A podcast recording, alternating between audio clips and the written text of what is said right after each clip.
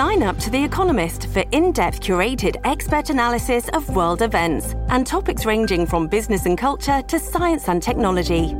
You'll get the weekly digital edition, online-only articles, curated newsletters on politics, the markets, science, culture, and China, and full access to The Economist Podcast Plus.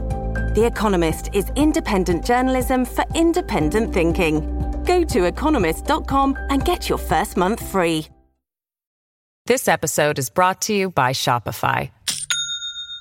Do you have a point of sale system you can trust, or is it a real P O S? You need Shopify for retail. From accepting payments to managing inventory, Shopify P O S has everything you need to sell in person. Go to shopify dot com slash system, all lowercase, to take your retail business to the next level today. That's shopify dot com slash system. Hello, everybody. This is Marshall Poe. I'm the editor of the New Books Network. N B N listeners like to read books and buy them. So we thought we'd tell you that right now our friends at Princeton University Press are having a remarkable site-wide sale. You can get fifty percent off books, including ebooks and audiobooks, with the code fifty, F I F T Y, at checkout until May thirty-first. You can save some real money on Princeton University Press books. I encourage you to go there and check it out.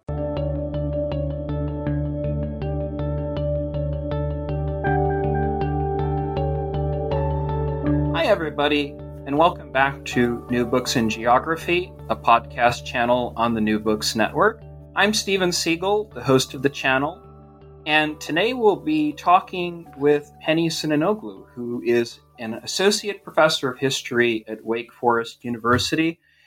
And Penny has a, a fascinating new book just out with the University of Chicago Press. It is called Partitioning Palestine: British Policy Making at the End of Empire. Welcome to our podcast. Thank you so much for having me. So oh, just a little bit about Professor Sinanoglu. She teaches British and European imperial and international history. Uh, she is the author of the book, as well as related articles and chapters in the Historical Journal, and in many edited volumes on twentieth century partitions and the history of the British Empire and Palestine. Uh, Professor Sinanoglu is broadly interested in the intersections between British imperial power and international systems of oversight and governance, the role of ethnicity, religion, gender, and nationality in imperial politics, and the changing legal status of imperial subjects in the colonial and post-colonial eras. And she's currently writing a legal history of marriage in the nineteenth and twentieth century British Empire.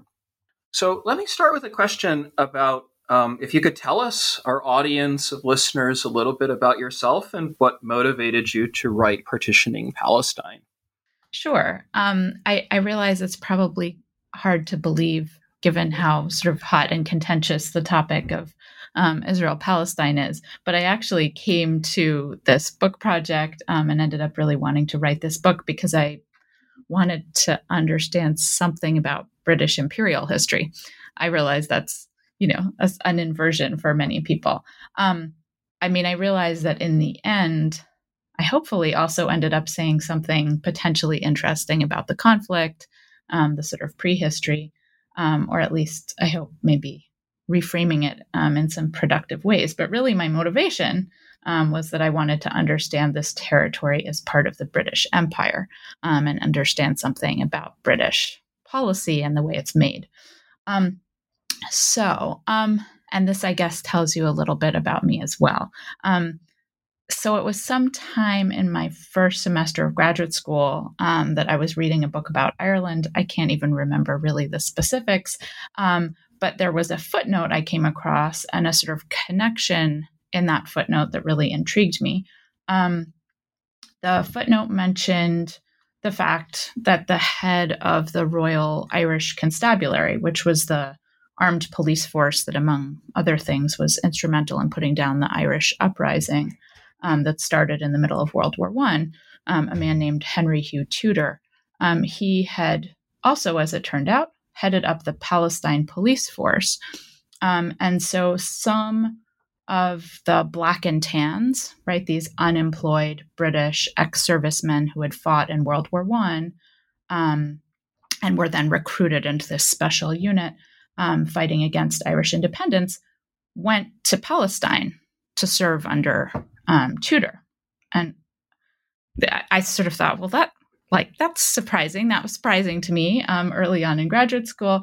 Um, obviously, if I'd been, you know, any listeners who are familiar with Irish Republican music, they'll say like, yeah, there's a famous, there's a pretty famous ballad um, by Dominic Behan um, about the Black and Tans role in both Ireland and Palestine. But I was not familiar with that music. Um, so this was a sort of intriguing connection to me.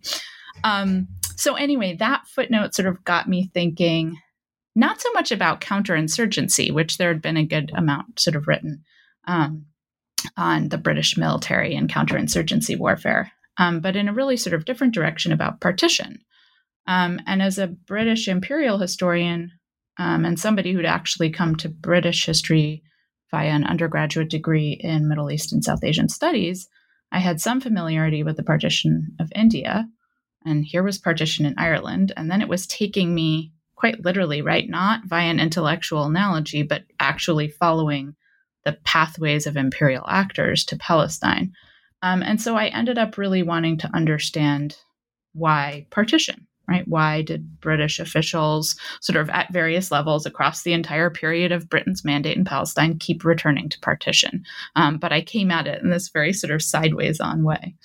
Yeah, and, and I think I, one of the things that I really learned from your book is how you create this large continuum of, of dialogue about partitions and bring in the Bengali history and the Irish history. Could you talk a little bit about what, what motivated you to create this long, longer historical narrative? And in other words, not to just take the Peel, the Peel Commission in isolation. Yeah. I mean, I think some of that just had to do with my training as an imperial historian. And maybe this is a place where, you know, and I, I talk about this a little bit in the book, that the, that the history, that sort of Middle Eastern history in general, but especially the history of Palestine, has tended to be hived off from British imperial history. Um, and it's, um, you know, I, I would, I guess I would say that sometimes because of language, um, but also because of the way fields are constructed, um, there's been less there's been less work that's sort of thought about Palestine as an imperial territory and in that kind of imperial context. And I think as soon as you start doing that, you then want to place it in a longer historical trajectory, um, thinking about these connections to other places. I mean, what, I guess what surprised me working on the project was how actually that jives with the careers of imperial officials, right? It's not an artificial construct. It's not an artificial intellectual construct to put Palestine in a British imperial context. The people who were working there were moving through imperial space. They were moving across imperial territories. They were borrowing ideas. They were sort of building their careers, not in Palestine alone, but across um, multiple territories. So that sort of made a sort of inherent sense to me, I guess, to, to think about how this territory functioned in an imperial space. Um, and I, I, I guess, I mean, one, one sort of anecdote or set of anecdotes that I was thinking about um, was when I was doing research in Israel, um, I was staying with family friends and I, I ended up, um, in an elementary school carpool um, because the school was close to the archives. So I would go in every morning. And what that meant was that I got a sort of rotating cast of parents who would say like, what are you doing? Why are you going to this archive? Um, right. And so I got to have conversations with just sort of different, a different person every few days. Um, and it was, you know, it sort of struck me how few people thought about contemporary Israel as having anything to do with the British Empire.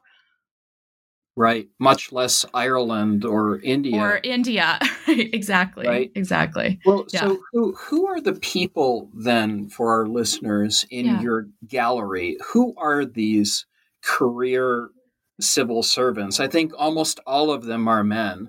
Yes. Um, yes. But w- what are their names? And can you give us a, like a kind of biography background to, to sure. some of your key players? Sure. Um, well, I'm going to I'm going to start with a with a sort of, in some ways, he seems to me very key, but nobody's ever heard of him, and he's not going to be um, some sort of recognizable name. Um, his name is Douglas Harris, um, and he was a uh, he he had started off his career um, in India.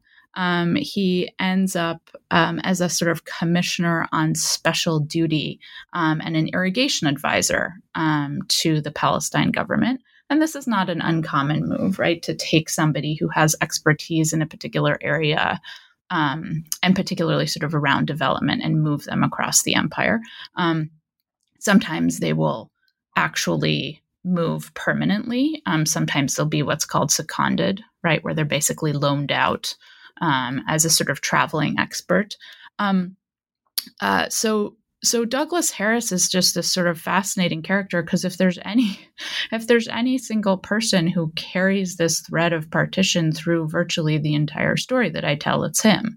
Um, and he, you know, he works up the first sort of pre-partition partition plan, a canton, a cantonization plan, um, in in nineteen thirty-five thirty-six, um, and he, you know, he's bringing expertise from India. He'd been um, part of a commission that had worked on the separation of Sindh from Bombay province, and that was a very complex um, set of negotiations in India. It was quite bureaucratic, but it also had to do with ethnic Um, and religious divisions and land. So he was sort of bringing that expertise along with his expertise on irrigation um, to Palestine.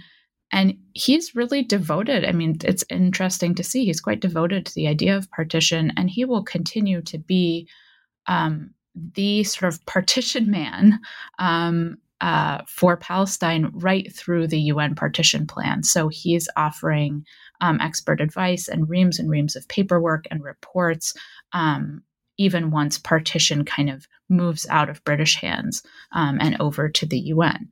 Um, so he's he's sort of one of the characters I think of as, you know, somebody nobody would have heard of, um, but who's really working very much behind the scenes. Yeah, and, and they are experts. So what, what kind of training do they have? Is it linguistic training? What what are some of their principles and prejudices? Yeah, um, no, startlingly little linguistic training. I mean, that's what's that that's what's quite um, quite striking, is just how few uh, members of of British administration in Palestine were conversational in Arabic or Hebrew. Um, Uh, and and partially that's because of the way that the empire works, that people are moving. Um, uh, there there is less emphasis on linguistic proficiency and more on a kind of technical proficiency. Um, so um, they're getting, you know, they're getting on the ground training as district officers or sub-district officers um, in you know, basic sort of oversight of territory. Um, some of them, if they're focusing particularly on land and development, they will have some training in surveying, um, depending on, on the sort of area that they're working on. Um, but this is remarkably, um, you know, the, the levels of expertise, I would say, outside of particularly questions of land, agricultural production, surveying. Um, these are generalists, right? They're moving, mm-hmm. they're moving yes. from territory to territory. Um, and so that's one of the reasons why they start sort of thinking across territories, because you take what you've learned from one place, you apply it somewhere else. Um, so there's a, there's another man, Archer Cust, um, who writes up uh, a cantonization um, plan, and he's drawing analogies not just to India and Ireland, but really also to Africa. Um, and he's sort of saying, well, look, you know, we can think of the think of the Jews as the sort of white settlers in Kenya, and think of the Arabs like the Africans.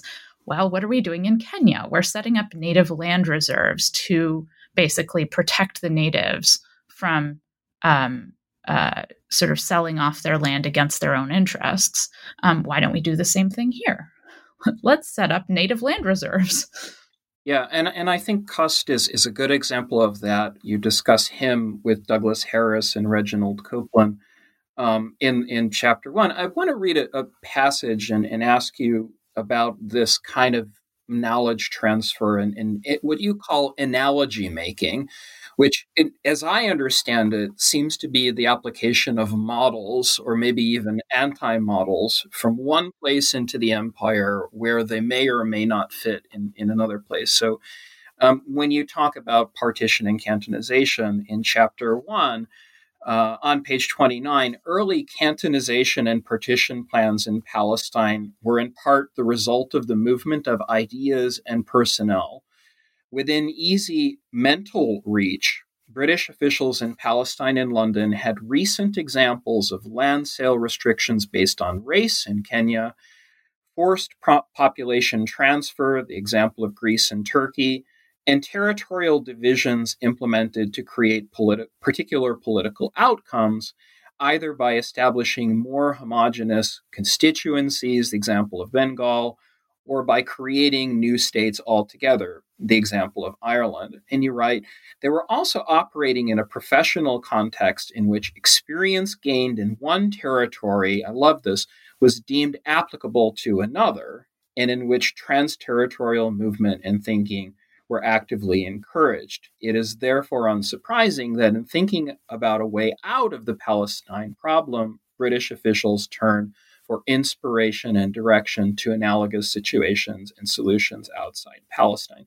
So it's interesting because so many academics d- draw analogies as kind of like an, an end, yeah. But you're actually studying the process. So maybe could you talk talk about what, what motivates you to do that? Do it. That sure. Way? Yeah, and and I think you know the the the person sort of at the end of that trio, um, who's Reginald Coupland, who is a is an academic, and you know what what his what his life sort of highlights is that you actually don't even need on the ground experience to draw these analogies. You can sit in your armchair and draw them.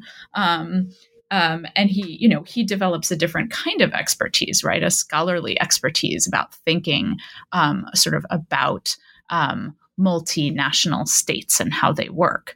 Um, uh, but yes, I think there's, you know, there's something um, about a sort of an imperial mindset. There's a certain kind of imperial arrogance, of course, at the root of this, which is, you know, this idea that, well, these places are much of a muchness and you can, you know, you t- take an idea that works here and surely it'll work there, um, and a sort of flattening out of the particularities of context. Um, but I think, you know, I think it it also, it struck me early on when I started to see this constant analogy making that it's also a sign of a kind of mental flailing around. Um, you know, if, if, If we can't, we can't think our way out of this. Um, it doesn't. It seems like an intractable problem. Ah, what if we try this thing we've tried somewhere else? Um, so, so I think some of it is born out of desperation. I think some of it is also, you know, in some ways. I know this is a book about a particular territory, but I think it's also a little bit of an institutional history. Um, of the colonial service, right? And of the way in which, in particular, the colonial office works, which is this constant movement and constant um, sort of sometimes quite facile analogy making. Yeah, and, and that actually is, is a good lead into my next question because it, it is institutional, but it's also personal. And so you give many examples of the colonial office and all of their blueprints and all of their bureaucrats reacting to what Jewish agency representatives in Palestine are doing if they receive word that the cantonization may or may not go through. So, you know, could you talk about that a little bit? It's the, the intersection of the colonial office with both the Palestine government and the Jewish agency representative. Yes, yes. And I think, um, yeah, it's it's important. Institutional histories are personal histories because institutions don't actually take actions. Um, it's the people inside of them, right? They're often sort of intensely built on personal connection and um, and sort of personal chemistry. Um, and I think, you know, one of the things that struck me is how consistent the cast of characters is over a fairly long time. Um, I mean, Ar- Archer Cust is a little bit of an outlier because he he sort of violates some of the norms of the institution in as much as he keeps pressing his cantos- cantonization proposals in public. Um, and that's seen as being potentially embarrassing to the colonial office. Um, so he's sort of shut out. Um, but the others remain, uh, you know, some of the key players in the colonial office in London will be key players through this entire period. Somebody like Harris, as I said, is um, is kind of always present. And then on the Zionist side, I would say as well, there are a sort of a set of key players, key interlocutors, um, Chaim Weizmann, obviously the the sort of um, communicator par excellence, right? Anybody who works, you know, even if you don't do work on Palestine, but you, Zionism in general, um, uh, he's he's in constant communication um, through through letters, meetings, dinners, um, and and that's that's so important. Yeah, Weizmann is is so I, I, that the impression that emerges from your book, which is about the dialogue or and, and sometimes non-dialogue between individuals, Weizmann to me, because he has these other proposals to the Italians, you know, he he is actually able to be a kind of communicator par excellence, where some some maybe lack the charm or lack the skill and. And, you know, I, I wonder if, if now we could kind of move from the level of the colonial office and bureaucracy to the Jewish-Arab um, dialogue or non-dialogue. What What is it that Weizmann in Zionist circles is doing doing well, maybe not doing right, but at least doing well vis-a-vis the colonial office? Um, staying in constant in constant contact always. I mean, It's it's interesting, right? There's a very there's a very sort of um, friendly rapport in some ways, um, and in other ways we know um, from you know if you go into colonial office files, they sort of say, ah, oh, you know, they're trying to get information. Um, it's clear. I mean, there's great frustration in the Palestine government and the colonial office. The Americans as well find this incredibly frustrating that there are constant leaks Um, coming out of their offices in Palestine because the Jewish agency, um, many of the English-speaking secretaries who were available locally were Jewish, um, and so they're passing uh, they're passing information back to the Jewish agency. So the Jewish agency is both kind of engaging in, um, you know, outright diplomacy, constant dialogue, meetings, drop by somebody's office, uh, ask for a meeting, et cetera. And of course, also behind the scenes, um, sometimes clandestine um, information gathering. Um, yeah. So yeah, one one of the one of the sort of most exciting. I don't I don't think many um, imperial historians. You know, I, I don't think we do the kind of history that you see in a movie. But my only sort of movie moment from um, from from archival research was being in the Central Zionist Archives um, and opening a folder, and and inside was a sort of one inch by two inch tiny um, photograph um, of the secret testimony um, of. Uh, A, a chemical industrialist who had presented um, before the Peel Commission. And it was clear just from the sort of context of the file that this testimony, which had been sent to him, you know, he'd been sent his own testimony to edit, um, uh, that his secretary, his Jewish secretary had taken, um, you know, tiny, like with a, you know, camera pen, um, uh, tiny photographs. And that those had then been sent to Um, to sort of Zionist operatives so that they would know what British um, sort of officials were hearing.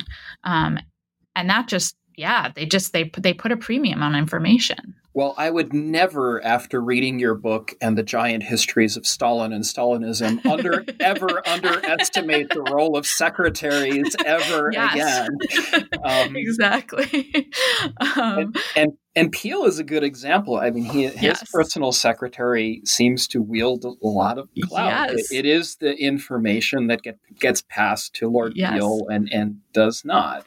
Yes, right? Absolutely. And his, I mean, his, his personal secretary, um, uh, who sends a uh, sort of sends a note and says, look, like, here's the inside intel on the members of the commission. You know, don't underestimate them. They may look sort of sleepy um, in that sort of Etonian with the Um, with the monocle, um, but don't underestimate them. And, you know, here's how you should pitch things. So I think, you know, from from the Zionist side, um, one of the things that I took away from this is thinking about partition and partition planning as a decades-long set of negotiations. And the advantage that the Zionists have is sort of personal connection, but also understanding the British imperial mindset. Right. And and being able to speak a certain kind of British imperial language. Um, it's about rationality. Um, it's about problem solving. It's a it's a particular kind of bureaucratic language that they learn to speak very well. Um, this episode is brought to you by Shopify. Do you have a point of sale system you can trust, or is it a real P O S? You need Shopify for retail. From accepting payments to managing inventory, Shopify P O S has everything you need to sell in person. Go to shopify.com slash system, all lowercase, to take your retail business to the next level today. That's shopify.com slash system. Yeah, so so let's move to the Palestine government. And in, in analogy or comparison, in talking about labor and land issues through the twenties and thirties. So how... How did you research the the Palestine government, let's say? And, you know, there are many instances where you've poured through just tomes and tomes of documents and you you find a lack of evidence for, for certain debates. So what so what happens with the Palestine government, let's say, by comparison, and, and how do they contact or not contact these career civil servants? Yeah, that's a great question. Um, so one of the sort of interesting things, I suppose, about doing colonial era research in the post-colonial period is, you know, I, I was thinking about this. Researchers' travel patterns, I think, tell you something, um, which is, yes, there are a lot of files. There are a lot of relevant files um, in London um, because they're often, you know, duplicates or there's some, you know, they're, they're facsimiles sent uh, back and forth. Um, but a fair amount of material got left behind. Um, so those those materials, actual Palestine government files, are in uh, the Israel State Archives um, mm-hmm. because, well, for a couple of reasons. Sometimes because they were abandoned in the chaos of withdrawing. Um, but other times because there was a sort of an intention to transfer power to who knows who. Um, but the, the Zionists having the best um, sort of organization um, running, as I as I said in the book, a sort of a shadow government through the entire mandatory period, inherit in a lot of ways um, the mantle of the Palestine government. And they also inherit literally the boxes of files. Um, so one of the things that I did over time was sort of bounce back and forth between Jerusalem and London, figuring out where the gaps were in London, where those files were in Jerusalem, if they existed, um, and sort of piecing together um, the conversations that way. Um, and what what struck me is, and this is this is something that I think my students, um, you know, when I teach British imperial history, find sort of surprising, but maybe we shouldn't, um, is how much discord there is within this sort of category that we call British, right? That there's mm. not yes, yes, there's not a uniform um, approach to Palestine that you can say sort of applies from the lowest, you know, assistant district officer right up through Um, kind of high-ranking politicians or career civil servants in London. Um, there's actually, you know, there's tremendous sort of fragmentation and fracture. Um, and that was one of the things that I really wanted to recover in the book, but it was also one of the things that I couldn't help seeing as I was moving across these different archives, um, because there's, you know, there is a way in which the men on the spot, right, the men who are actually in Palestine doing the daily work, kind of moving through their districts, have just a completely different picture of what Palestine is, um, what the Arabs and Jews want, and realizing that even there is not a monolithic Arab position. There is not a monolithic Jewish position. Um, so they're they're seeing things with much less of a bird's eye view, and that actually makes it harder for them to engage in this kind of abstract partition planning. Yeah, and and I think actually, um, and this is one of the similarities I find with your work and Susan Peterson's. I'm I'm astounded looking at the secrecy or understanding the secrecy and the private papers by the amount of internal discord there is between these men, but also these personalities with such with such um, differences between them. So even when you find a kind of imaginary consensus on paper, and you know when you real when you when if you can talk about this, when you read through the Peel Commission's reports, there's a section of the Peel Commission that everybody reads, and then they they take it to mean, aha, well, this is the reaction to the Arab Revolt in nineteen thirty-six. But you actually, what's really interesting, plumb the depths and start, um, if you will, peeling apart the Peel Commission. Um, and, and, yeah. to try and figure out what what has happened in conversation and what evidence might be might be private. So that, that's the tenor of my next question.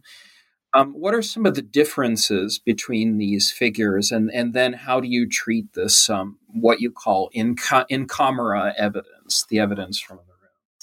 Um, so, and that's that's a really sort of um, interesting story. I think The, you know, one of the things that I was most intrigued by, I had little pieces of um, this in-camera sort of private evidence um, because fragments had remained in individuals' personal archives or in um, the sort of like the Central Zionist Archive, the little photograph that I talked about. Um, as it happens, those, um, the the sort of printed Uh, private evidence um, didn't make it. It was held out of the National Archives of the U K until too late for me to um, use it in the book. Um, and so I had this sort of interesting moment um, where I thought, wow, I wonder if that that secret evidence, that private evidence, um, really would have fundamentally changed how I see this. I think I had enough of it um, for, from the few bits and pieces that were in personal archives to get a sense of the tone, which was just more, you know, it was more frank um, in in sort of expressing, frankly, racism um, uh, on the part of of British actors. Um, and I think the the the kind of behind the scenes evidence that I found most intriguing were the conversations between the Peel commissioners um, and the way in which they, you know, it actually transpires that they disagreed with each other. Um, and that, you know, that uh, Reginald Coupland in particular was seen by some of his fellow commissioners as having been very aggressive yes. um, in pushing through partition. Um, and that, like, that sort of struck me because it's so at odds with what you see in the report itself. Um, It's fairly at odds with what you see in the printed public evidence. Um, and, you know, from, from what I've seen, it's also at odds with what you see in the private evidence, that the commissioners, you know, they sort of maintained a facade in these public um, outings of of consensus, or or at least they weren't airing their dirty laundry. Um, but the but the few um, minutes that we have, right, the the sort of Uh, recordings of uh, some of their meetings um, in Helwan, and then some of the letters, the personal letters that we have back to families, give you a glimpse of, um, and anybody who's ever sat on a committee should not be surprised by this. Right? Yes, waste the wasting of hours. Um, yes, yes, right. and and the tremendous kind of toll um, that all of this work took on them, um, but also simply the the fact that they saw things differently. Um, yeah. uh, Coupland was really sold on partition because I think um, it it had a kind of elegance to him that, you know, that appealed to him as as an as an academic, as an intellectual, um, and it just it just didn't jive as well with, with some of his fellow commissioners. Do you think that's why, and, and you write about this in your chapter three, mm-hmm. Coupland avoids direct contact with Zionist leaders because he seems to be already convinced of of the of the necessity of partition? It w- or, I mean, how do you uncover their motives? Yeah, so I I think that um, you know one of one of the ways I tried to sort of think about motives um, was to track how those ideas sh- shift and change, um, and that Coupland seems to go from a sort of optimism drawn from his work on Canada. Um, and, you know, he sort of says, well, look, you know, there are other places in the British Empire where multiple nationalities coexist, um, and they do just fine. Um, and then, you know, towards the end, he's basically been convinced that this is not working. Now, I think, I think that some of that comes down to his being a, a sort of good, fairly diligent social scientist. Um, he's mm. read a tremendous amount. He's absorbed, you know, there's Palestine produces an incredible amount of paperwork, right? So there's both the paperwork that's going to the Palestine government and through the Palestine government and going to the Peel Commission, but the commissioners also have access to all of the paperwork that's gone to the Permanent Mandates Commission of the League. And that's voluminous. And it basically tells a story of discord from fairly early on. Um, And I think he takes a sort of social scientific approach and says, well, look, this isn't this isn't working, um, uh, which is not a terribly popular approach at that point. Right. I mean, could could you talk about the League of Nations and, and where where that fits into not just the Peel Commission report, but this internationalization of paper paperwork report drudgery? Yeah.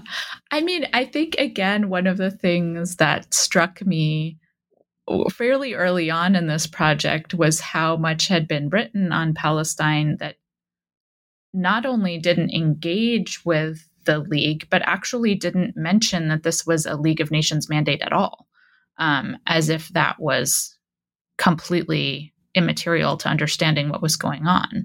Um, and, you know, Given given the amount of paperwork, given the amount of conversation that goes on about Palestine um, in Geneva, that seemed an odd sort of omission. So part, I think part of what I was trying to do in this book was reframe Palestine and sort of say, look, this is it's a it's a British imperial ter- territory, but it's a weird British imperial ter- territory, right? It's not your average colony. Um, because your average colony, you don't have to write a sort of public report to some outside watchdog um, every year. You don't have to send representatives to answer questions as the British did in Geneva. Um, and what we know is that they really didn't like this. Um, there's, you know, there's a lot of grumbling in the colonial office, um, and people sort of saying, oh, please don't send me to Geneva this year. I don't want to, you know, they, they always ask the most difficult questions. Um, so I think, you know, I basically see the conversations that are happening in Geneva as partially setting the terms of discussion and the terms of debate, but they're also kind of constraining at various points British options. Um, you know, of course, the British have, there is the possibility to just completely break with the Permanent Mandates Commission's interpretation of what's going on in Palestine, but that has a cost, right? That has a political cost. Um, and so the existence of an outside body, the existence of that kind of publicity, um, I see that kind of nudging the British both towards partition and then sometimes away from it as well. Um, so I don't think it's a uniform force, but it's an important one. Yeah, and, and I wanted actually to pursue this a little bit because it, I, I mean, what I find in your work and, and the work of, of Lucy Chester on the Radcliffe line is what is coloring the perception from the British imperial perspective is very often, or maybe more often than not, the perception of a loss of prestige. So it the, and and it's a it's not just something that's happening in the U K. It's actually a worldwide thing. Um, and and the British civil civil servants, military official are, are perfectly aware of this. I'm just wondering if there's a there's a moment of rupture. I mean, you have so you have so much continuity in talking about the prehistory and pre-prehistory of the Peel Report, and then moving it all the way up until nineteen forty-seven and nineteen forty-eight. But it is is there any particular moment, let's say, where it, it, it suddenly realized that cantonization won't work or that partition is a favorable option? I mean, what what what is it? What is it ultimately? I guess this is the sort of so what political science question. yeah, yeah. And and and you're a historian, and that I That's am okay. too. But but like, what's the what's the moment when things actually change? Yeah. Um, that's a great question. I think, I mean, what surprised me is how things just keep not changing until really the very end. I mean, I would say there's the the the sort of breaking moment um, is February of nineteen forty-seven, when the British say, we can't do this, right? What, no, we can't, we, we can't hold on to this territory. We can't partition it. We can't not partition it. Like, we're done. Um, it's somebody else's problem.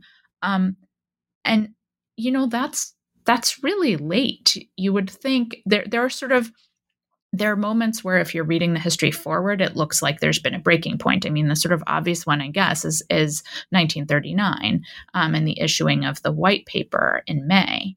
Um, and, you know, that's a moment where I, at least, you know, having tracked the sort of conversations with the Permanent Mandates Commission in Geneva, Um, and then sort of what's going on on the British side, that's a moment where I see a pretty sharp divergence, right? Um, where British, it, you know, the statement of intended policy runs pretty much counter to um, what the Permanent Mandates Commission is saying about Palestine. Um, now, you know, as it happens, that then gets repaired, because the British sort of walk back their, they walk back their policies and they return again to partition. I mean, partition just keeps coming up over and over again, even when you think it's been killed off. Um, you know, you think it's been killed off in thirty-seven, it keep, you know, it emerges again in forty-three and forty-six. Um, so I think the, I think the breaking point actually comes not so much conceptually as materially. Um, and by that, I mean that Britain reaches a place by forty-seven where it is clear that actually implementing policy is going to be so expensive. And I mean that really in cash terms, um, in terms of, you know, men, um, military power, they simply don't have the ability to do that. Yeah, uh, I, I can definitely see that. And you You wrap it up really nicely in your conclusion when you when you talk about the uh, the White Report moving from nineteen the White Paper, excuse me, from nineteen thirty-nine to nineteen forty-seven. Um, I I wanted to ask a question. I'll read read part of your conclusion here about the, about the future after nineteen forty-seven and nineteen forty-eight, and why, at least from your monograph, Um, historians have failed to pay attention to this longer prehistory before nineteen thirty-six. So it, it, this is really an, an after nineteen forty-seven forty-eight question and a before nineteen thirty, nineteen thirty-six. And you write in the conclusion on page one fifty-six, in the transition from British to U N oversight of Palestine policy, much of the specific imperial calculus attached to partition was naturally stripped away, but underlying assumptions about Arab and Jewish ethno-nationalism and sovereignty and about the legitimacy of imposing territorial separation remained. The partition proposal put forward by the U N Special Committee on Palestine, Palestine in forty-seven did not follow earlier British plans in reserving land and a political role for Britain. Yet, in the U N's eventual turn to partition and in some key features of its partition plan, we can see the hallmark of partition's origins as a British imperial power. And here's a sentence that really struck me. The very notion of partition was shot through with imperial prerogatives to draw borders, assign sovereignty, retain areas, shift populations, and set timeframes for political independence. And these remained even after partition shifted from the explicitly imperial to the international arena. Yeah, I guess that's, I mean, that's me somewhat overstepping my expertise, but I do think that... Um, that, you know, and, and others have written about this, I think, really well, um, uh, you know, about the, the sort of, imp- the ways in which international organizations and imperial powers weren't so much in opposition to each other in the interwar period, although sometimes it looks like that on the surface, but that they're actually completely intertwined, right? Um, that, you know, that the League of Nations, but that also the United Nations, they are they are created to serve the interests of the great powers, of, and many of those powers are imperial powers. Um, and so, you know, in some ways, I sort of look at this and I think, well, this is not a terribly innovative, terribly surprising thing to, thing to say, that the U N, okay, it's not pursuing specifically British interests in, in the way that the British were, um, but it is, you know, it's completely shaped by an imperial mindset. Um, and yeah, there there is a kind of, I mean, not a kind of, there is an arrogance in drawing lines, in shifting populations. Um, I think it's important to remember that the Peel Partition Plan uh, didn't simply sort of set out to divide Palestine. It also set out to forcibly move about a quarter of a million Arabs. Um, so there's there's a kind of a logic that it, it's almost, it doesn't get picked up necessarily in a um, in an intentional way. It's it's built into the structures of these organizations. It's the kind of language that they use. It's the kind of rationale that they use. Yeah, and and so what's the alternative? Um, is, is the alternative irony and satire? I mean, you have you have this this um, map, yeah. this it really infamous map by Charles Tegart, the D plan of partition toward the end, with this space free for advertising. It's a brilliant yeah. map and, and really one of my favorites. Yeah, mine too. Um, mine too. Af- after crying through all of your book about, you know, the, the failure, the failures of plans and, and, and what, what ends up being forcible relocations. I mean, is this the sort of default where we just have to kind of throw up our hands and laugh at it?